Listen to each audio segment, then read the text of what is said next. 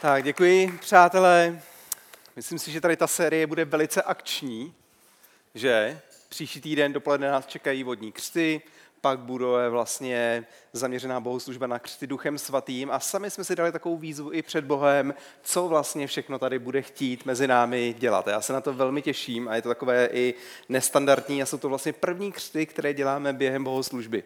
Takže jestli o někom víte, dejte vědět na dopolední bohoslužbě, jak říkala Miriam, tamhle bude Káť, moje manželka a bude se tady křtít ve velkém, přátelé, samozřejmě ve velkém. Tome, ty tomu nevěříš, že se tak mohu smál. Masokombinát zase nejsme, ale ve velkém. tak, jsem rád, že můžu otevřít celou, celou tu naší sérii, kterou jsme nazvali teda Solid Ground. A své kázání jsem nazval Musí o tom všichni vědět. Otázka je, o čem musí všichni vědět, že? O nových kuponech do Mekáče, naše děti by to strašně uvítali. Ty by to určitě chtěli vědět. Nebo o nových akcích v Lidlu, že se prodávají brambory za 5 koruny do kilo. Nebo o novém modelu iPhoneu, že je na trhu je za pár kaček. Každý máme určitou oblast, o které chceme co nejvíc vědět a zároveň si říkáme, o tom by měli vědět i všichni ostatní. Samozřejmě, protože jsme v církvi, tak já dneska se zaměřím na základ a to je evangelium. Protože si myslím, že každý by měl slyšet evangelium. Otázka je, co je vlastně evangelium, co je jeho náplní, jak ho předáváme, co v něm my sami vidíme, spatřujeme a na to bych se rád zaměřil i v rámci svého kázání. Ale pojďme nejdřív do knihy skutků, do třetí kapitoly, od prvního verše, kde je napsaný úžasný příběh. Pokaždé, když si čtu knihu skutků, tak mi tady ten příběh, mám ho strašně jako rád. Prostě vždycky nějak zarezonuje v mém srdci. A ten zní. Petr a Jan šli o třetí hodině do chrámu k odpolední modlitbě. Právě tam přinášeli nějakého člověka, chromého od narození. Každý den ho posadili u chrámové brány, které se říká krásná, aby, pro, aby prosil o almužnu ty, kdo tam vcházeli. Když viděli přicházet do chrámu Petra a Jana, prosil také je o almužnu. Petr spolu s Janem na něj upřeli zrak a řekli, pohleď na nás. Obrátil se k ním a čekal, že od nich něco dostane. Petr však řekl, stříbro ani zlato nemám, ale co mám, to ti dám. Ve jménu Ježíše Krista Nazareckého vstaň a choď.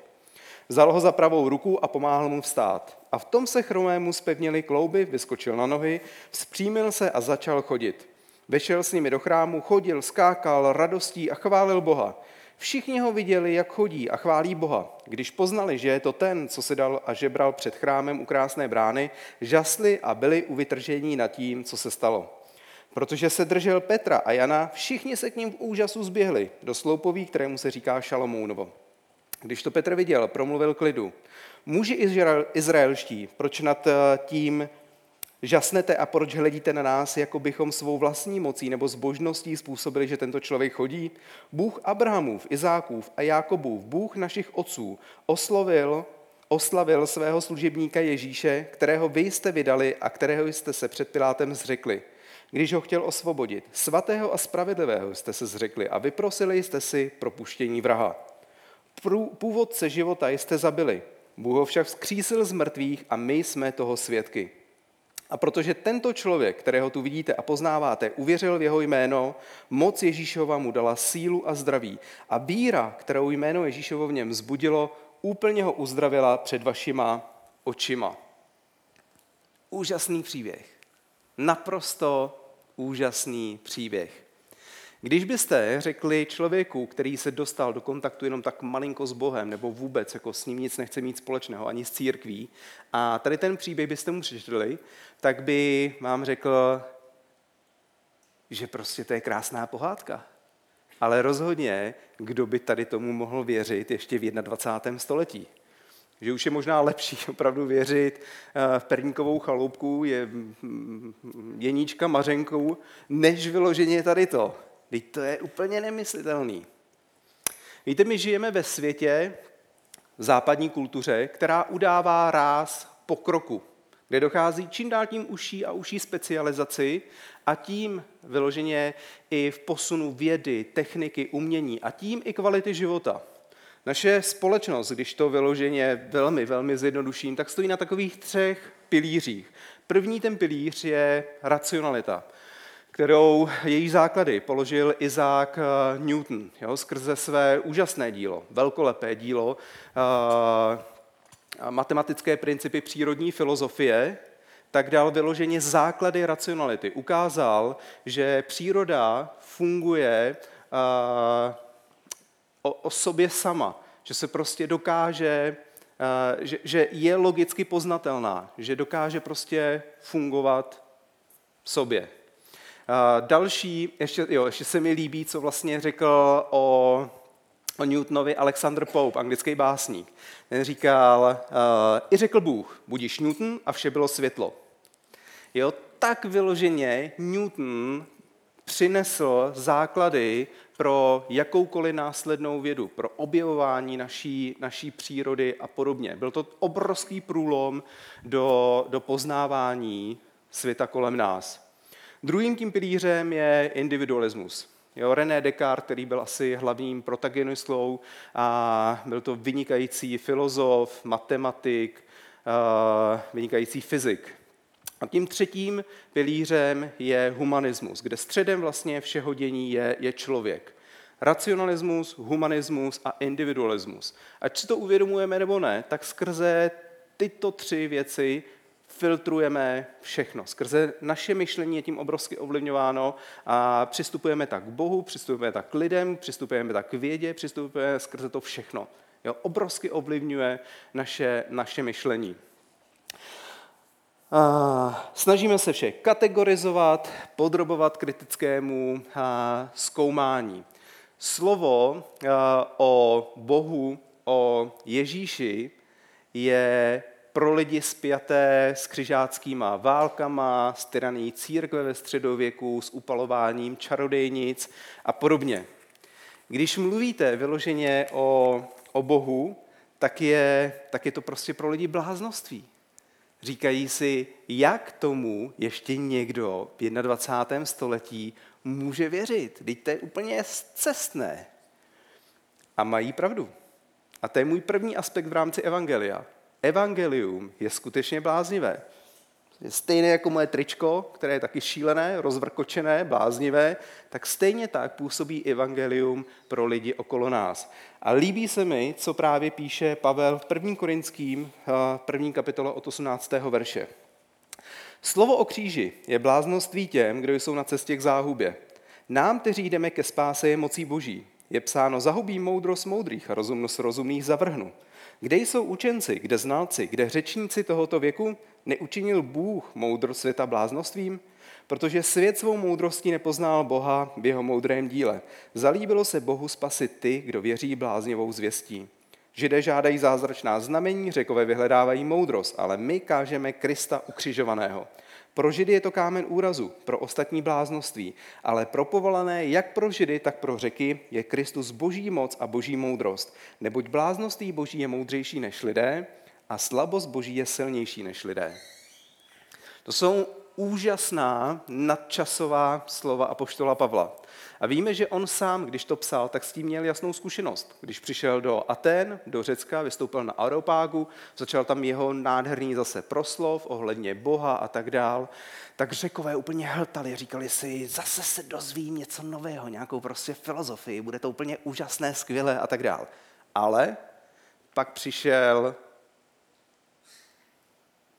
ten moment, kdy řekl, že Ježíš zemřel, byl ukřižován, zemřel a třetího dne ho Bůh skřísil. Jo, došlo na skříšení samotné. Židé, teda židé, pardon, řekové, nebo jak to dělá Bart, nebo jak to je, pardon, tak, eh, tak se mu jenom vyloženě vysmáli a řekli jako Pavle, tohle to prostě ne, ty asi zbláznil, když tady tomu nikdo nemůže jako věřit, my sneseme mnoho věcí, kdyby si tady začal mluvit o metafyzice, která ještě tehdy nebyla, ale že mluvil by si o čemkoliv, tak to budeme jako brát, ale jako tohle, sorry, to prostě jako ne. Když ale si vezmeme, co říkáme lidem ohledně Evangelia. Že Bůh, který je všemohoucí, vševědoucí, všudy přítomný, stvořitel této země, stvořitel celého vesmíru, tak přišel v podobě člověka. Byl bez viny, byl zavražděn, ukřižován, aby skrze svou smrt zachránil člověka a že ho Bůh třetího dne pro svou spravedlnost skřísil. A skrze tohle máme přístup do nebe. Tak je to prostě bláznivé. Je to prostě bláznivé. Je to šílený. Já když jsem to poprvé slyšel, jsem si říkal, ta holka je zrala do bohnic, která mi to říkala, o který budu za chvíli mluvit. Ale přišlo mi to opravdu bláznivé. Bůh nepřišel, jako bychom to udělali my, s armádou andělů. Nedemonstroval svou moc, kterou můžeme vidět Mo- Moskva, Rusko a, a Ukrajina. Jo, my bychom to udělali, že bychom demonstrovali svou moc a pěkně bychom všechny seřadili do stádečka, ať se zaplujou k sobě, jak, jakmile někomu vyskukuje trošku ploutvička, aby jsme ji ustřihli a již pěkně zase do spádečka. Jo, udělali bychom to prostě takhle. Ale Ježíš přišel v pokoře, v podobě člověka, sloužil a tím nám i ukázal, jak na člověku mu záleží a dal nám i příklad, nám věřícím, jak se vlastně máme chovat. Že nemáme svůj život, anebo cokoliv si vydobít jako skrze demonstraci moci, ale že jeden druhého máme pokládat v pokoře přednějšího než sebe sama. Tak to prostě Kristus udělal. Proč tedy tomu věříme? Proč věříme vůbec té bláznivé zvěsti, která z pohledu racionality individualismu humanismu nedává absolutně žádnou, žádnou uh, šanci na to, abychom to dokázali nějakým stylem přijmout? Protože evangelium je bláznivá zvěst, ale podepřená boží mocí. A to je můj druhý aspekt. V Římanům v 1.16 Pavel píše, nestydím se za evangelium. Je to moc boží ke spasení pro každého, kdo věří. Předně pro žida, ale také pro řeka. Je to boží moc. Ať už jsem vám četl příběh eh, z kapitoly eh, skutků, nebo s korinským, nebo teď, všude vlastně máte jasně do toho implementováno, že to je o boží moci. Je to o boží moci. Já si pamatuju, když eh, za mnou na střední škole přišla holčina a začala mi říkat o Bohu. Já jsem tak na ní koukal a říkal jsem si, holka, vůbec jako nevím, proč jsi vyhlídla mě jako svoji oběť. Teď to tady jako mám nějak, neviděl jsem, co jí na to mám jinýho říct. Tak jsem jako poslouchal a poslouchal a sám jsem si říkal, jda mane, teď to jsou prostě úplně jako řeči o ničem. A pak mi vlastně položil otázku. Říkal, hele, to je čistě hypoteticky. Kdyby si uznal, že je nebe a peklo, kam by si po smrti šel? Jsem říkal, tak vidíš, přeci jasně do nebe, kam jinam já bych měl jít. Krom toho jsem i vlastně reprezentoval tenkrát školu ve všech sportech, který škola měla, plus ještě v rámci ekologických olympiád, takže jsem jako říkal, kdo jiný si to nebe zaslouží, než samozřejmě já, že? A, a její reakce byla, vážně, ty bys šel jako do nebe, jo? ty věříš v Ježíše? A já jsem jí na ten odpověděl, co jsem pletíš Ježíše? Já, ty se mě zeptala, jsem říkal, jsem dobrý člověk, nebe je mi otevřený, peklo zavřený, takhle to prostě funguje. A ona mi říkala jenom na to, ne, ne, ne, Bible jasně říká, že do nebe se dostane skrze víru v Ježíše. Takže věříš se v Ježíše, když jsi tak jistý nebem. Jsem prostě jako pro mě to bylo rozhovor, který mi absolutně nedával žádný smysl. Já jsem ho nevyhledal, nevím, proč mě tím vůbec obtěžovala a proč mi tyhle ty věci jako říkala. Jo, mě to míjelo prostě komplet, všechno, vším. Ale pak řekla velmi jako pro mě zajímavou věc, která, jako když zasekáte rybičku na udičku, tak mě přesně zasekla na udičku. A říkala mi, dneska pro tebe to může Bůh udělat cokoliv, aby ti ukázal, že existuje. To byla hustá. A byla jako hodně hustá. Teď z mého pohledu zpětně to vidím.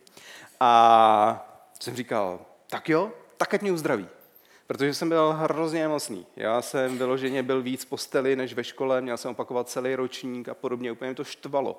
Já si pamatuju, že na intru jsem si šel zaházet eh, na 10 minut eh, na, na koš s, s uh, jak se říká ten sport, sport kde se basketbalovým míčem, to je hrozný.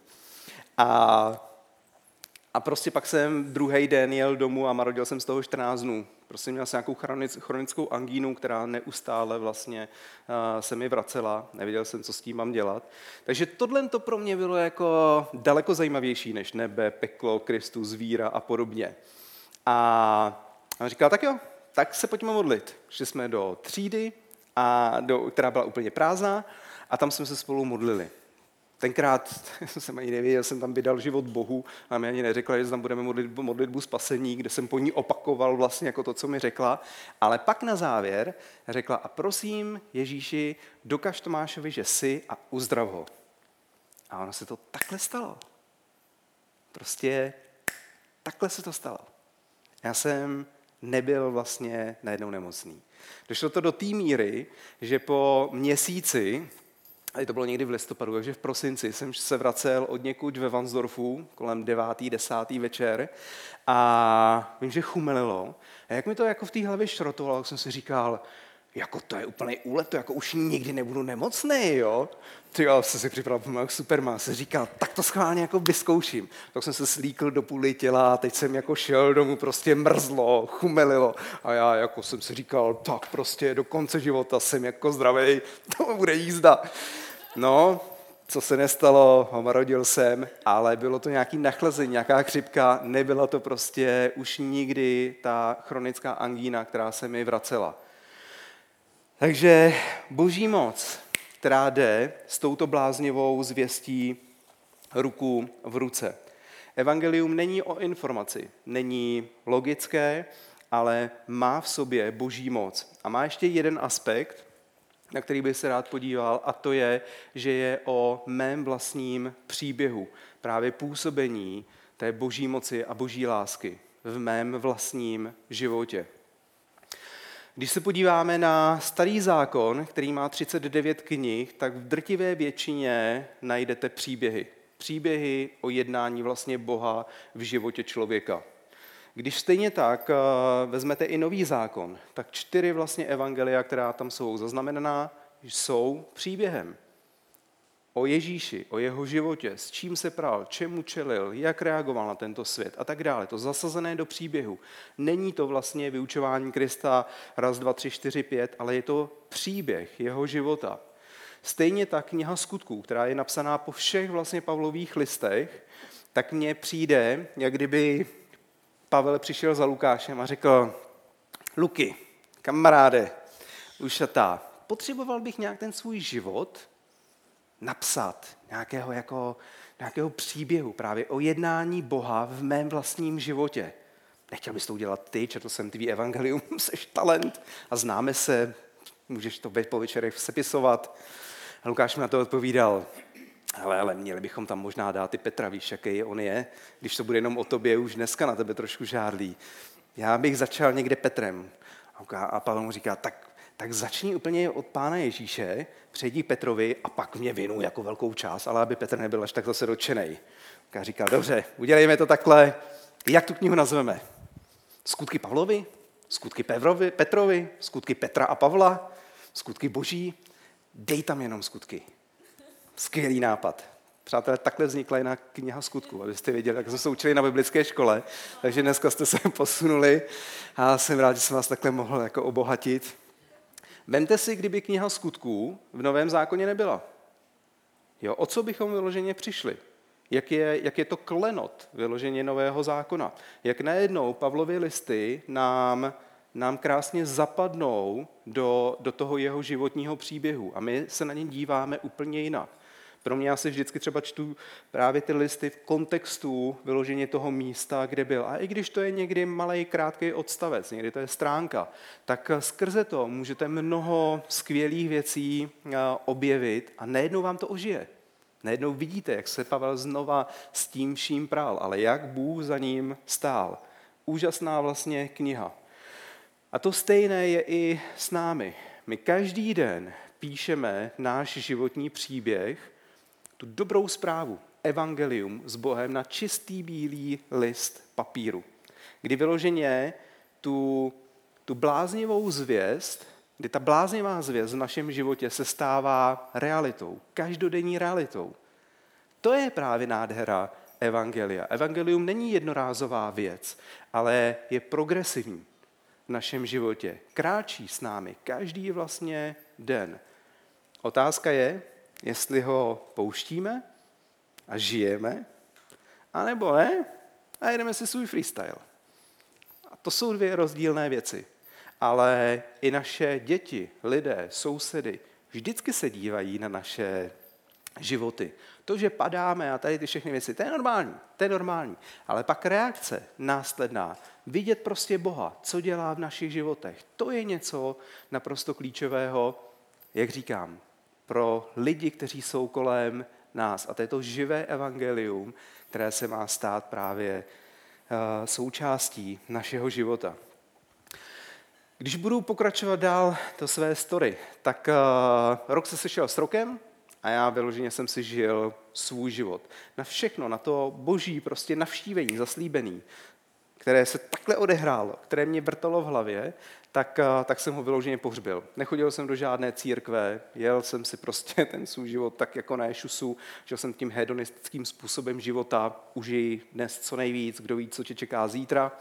A Bůh vlastně neexistuje, to je zajímavý, že jsem to hodně hluboko všechno ve svém životě pohřbil.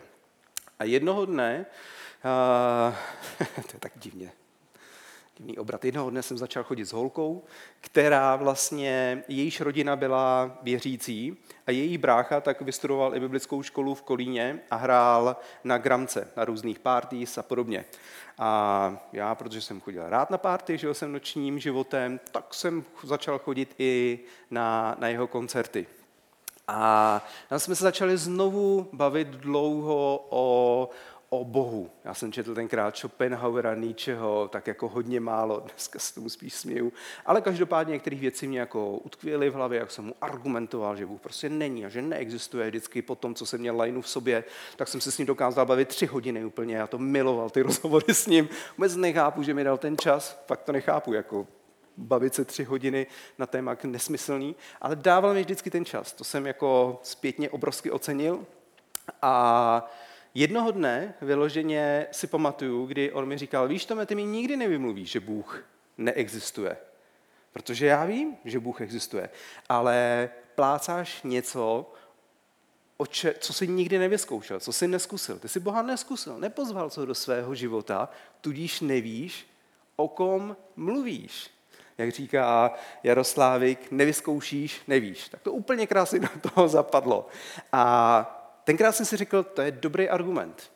To je vážně dobrý argument, protože mluvím o něčem, co vlastně neznám. Jsem říkal, tak jo, tak co pro to můžu udělat, abych toho tvýho Boha poznal.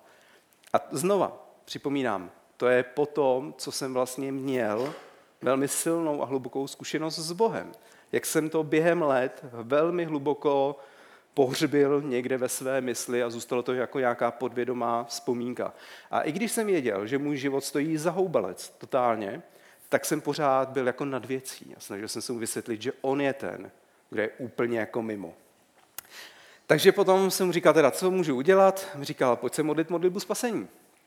Jsem říkal, fajn, kdy to můžeme, probrali jsme to nejdřív samozřejmě u piva, co to vůbec, co to vůbec obnáší, ta modlitba spasení. Byl to velmi hluboký rozhovor, kdy druhý den jsem mu říkal, o čem jsme se vlastně vůbec bavili. Ale každopádně jsme šli tenkrát eh, na kopec ve Vanzorfu a tam vlastně jsem řekl modlitbu spasení. A když jsme se domodlili, tak ona mě, tak co, už? A já, nic. Třeba jsem to řekl blbě. A on, No ne, řekli jsme to určitě dobře. A já, ale tam byly takové ty formulace, jako s upřímným srdcem ti vydávám svůj život. Jako já nevím, jestli to, jako, co to znamená s upřímným srdcem. A on, no myslel jsi to vážně, já myslel, no tak vidíš, tak to je dobrý. A já, jsi si jistý? Jsem si jistý. Jo, a šli jsme domů a on po chvíli zase, tak co, už. A já úplně víš, že jsem si říkal, nic, prostě ještě nic. Mělo už by něco být a on, to přijde. a takhle jsme šli, rozloučili jsme se vloženě u paneláku, kam on šel domů. A pamatuju, jsem to měl ještě domů tak jako 30 minut a normálně tenkrát jsem si říkal, nebo Bohu jsem říkal, bože, já bych tě opravdu rád poznal.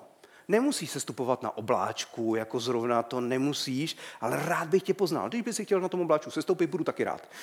A, a normálně takhle jsem mluvil opravdu s Bohem. Říkal jsem si nějak vizuálně, tě chci jako znát, já tě chci vyloženě jako poznat jako hmatatelně.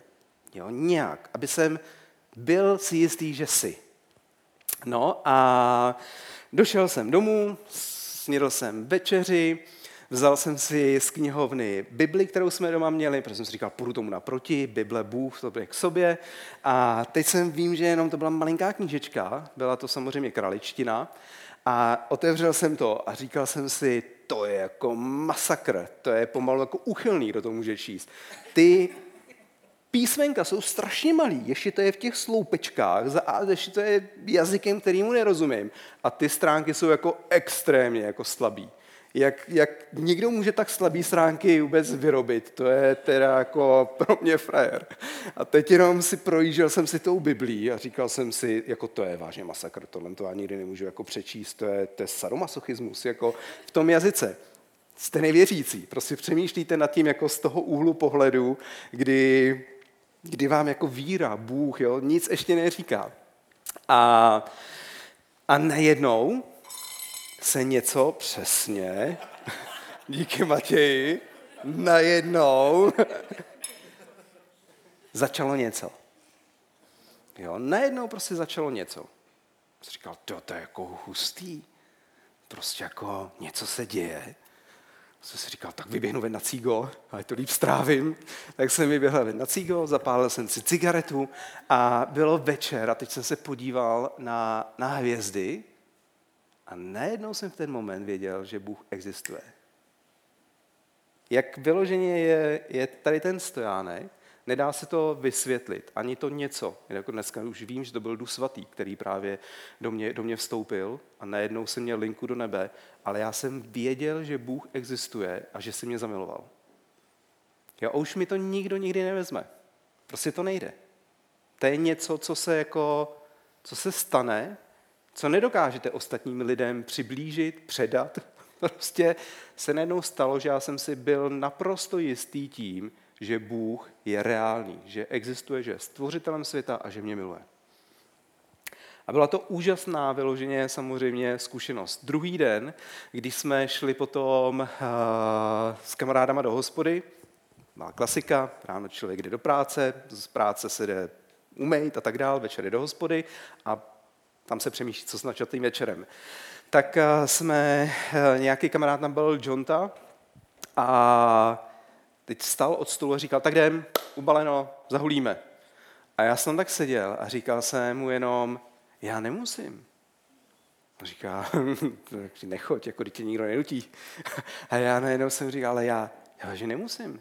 Já jsem kouřil, nevím kolik, x let prostě dnes a denně trávu. Jo. Byl jsem závislý na trávě, když někdo řekne, že, že závislost na trávě není, tak jako já vždycky říkám, já jsem byl toho živoucím důkazem a byl jsem, najednou jsem byl osvobozený od té závislosti na, na marihuaně. Jo, a pro mě to bylo opravdu, že já jsem ráno vstal, dal jsem si fajfku a šel jsem vstříc novým dobrodružstvím. ale ale najednou to prostě bylo pryč. Znova, byl jsem osvobozený lousnutím prstu od, od trávy. Byl jsem to tenkrát hrozně rád.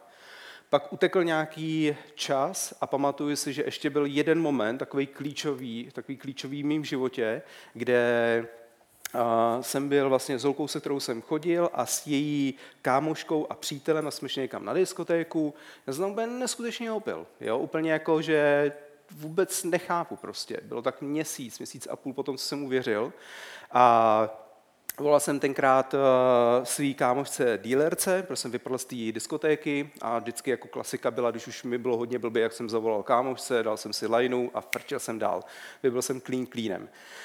A zavolal jsem jí a do toho vlastně nám říkal, fajn, počkej tam, do 20 minut jsem, jsem tam. A jak jsem vlastně jí dovolal, tak, eh, tak jsem tak jako čekal a najednou jsem úplně všechno postrácel. Mobil, klíče, prostě všechno. Úplně si říkal, jedamané, mobil, v té době mobil, to bylo prostě jako uh, hrozně peněz.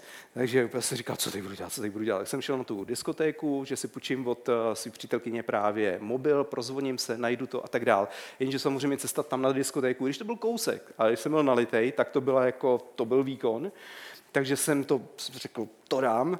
A těch 500 metrů jsem šel asi půl hodiny tam a pak půl hodiny 500 metrů zase naspátek, vymetl jsem každou škarpu.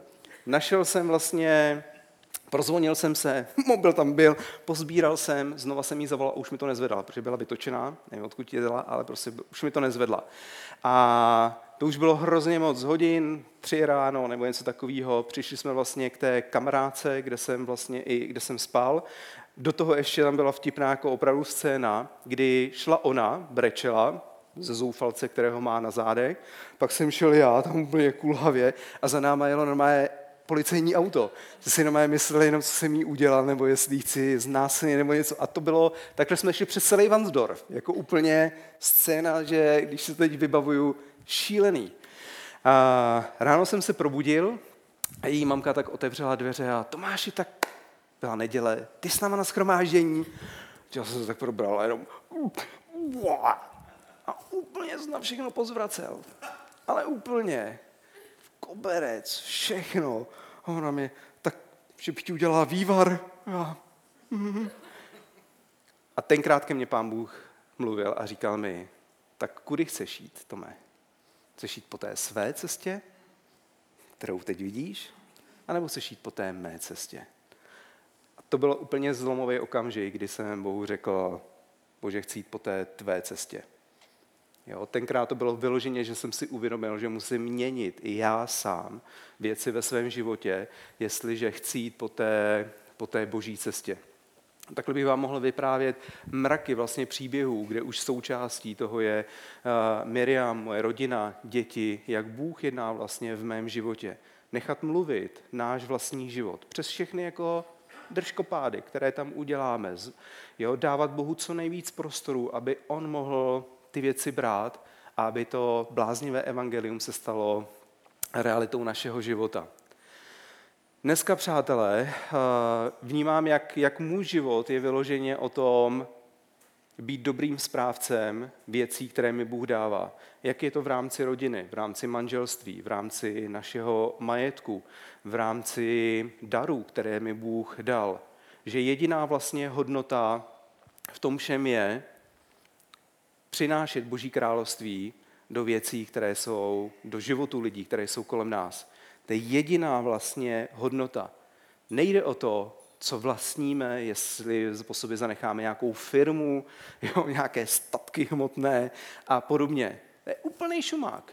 To, co je naprosto klíčové, je zanechávat po nás vlastně Boha v životech lidí. Přinášet dobré věci do tohoto světa, aktivně se postavit proti zlu, které vidíme kolem sebe. A to nemyslím teď vyloženě to, co se děje na Ukrajině, ale to, co se děje kolem nás, v našich rodinách, prostě zlým věcem, jo, jakýmkoliv urážkám, já nevím, fackám, eh, jakýmkoliv podvodům a tak dál, tak říkat prostě ne, to není to, není to boží, to není to, to pravé, jo, ale být průtokáčem té boží moci, boží víry, boží lásky v našich životech. To je vlastně jediná, jediná hodnota, na které záleží. A přeju si, až jednou dožijeme ten náš život a zpětně se podívali, tak si řekneme, ty a bože, byla to prostě jízda. Někdy to nebyla úplně extrémní jízda, kterou jsem si úplně tak jako nepředstavoval, nevyhledával, ale můžu vidět tebe prostě, nebo viděl jsem jednat tebe ve svém životě. A mnoho lidí skrze můj život vidělo, že jsi skutečným Bohem. Řekli mi třeba, jsi šílenec, jsi blázen, jak vůbec to můžeš věřit. Ale ve finále mi řekli, něco na tom je. A nebo dokonce řekli, jak to děláš?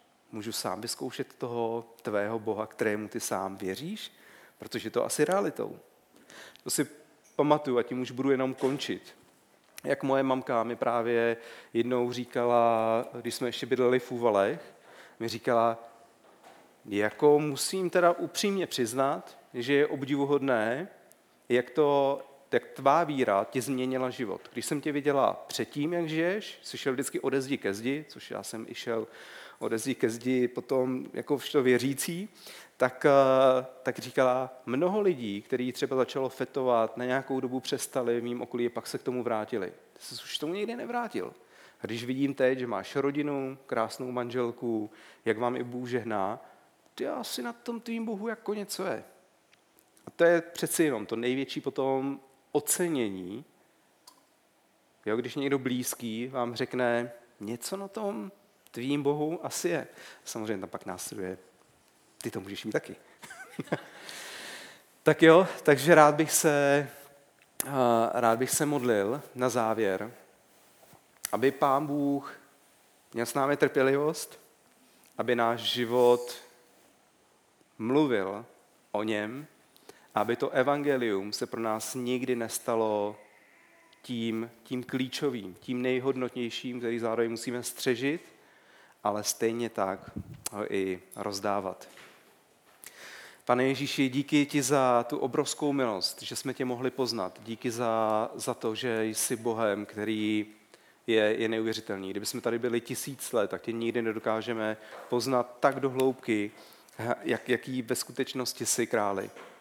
Modlíme se, ať naše životy jsou pro tebe něčím úžasným. Já věřím, že ty nám daleko víc věříš, než my věříme v tebe, pane. Že věříš v nás, že budeme přinášet tvé království na tuto zem.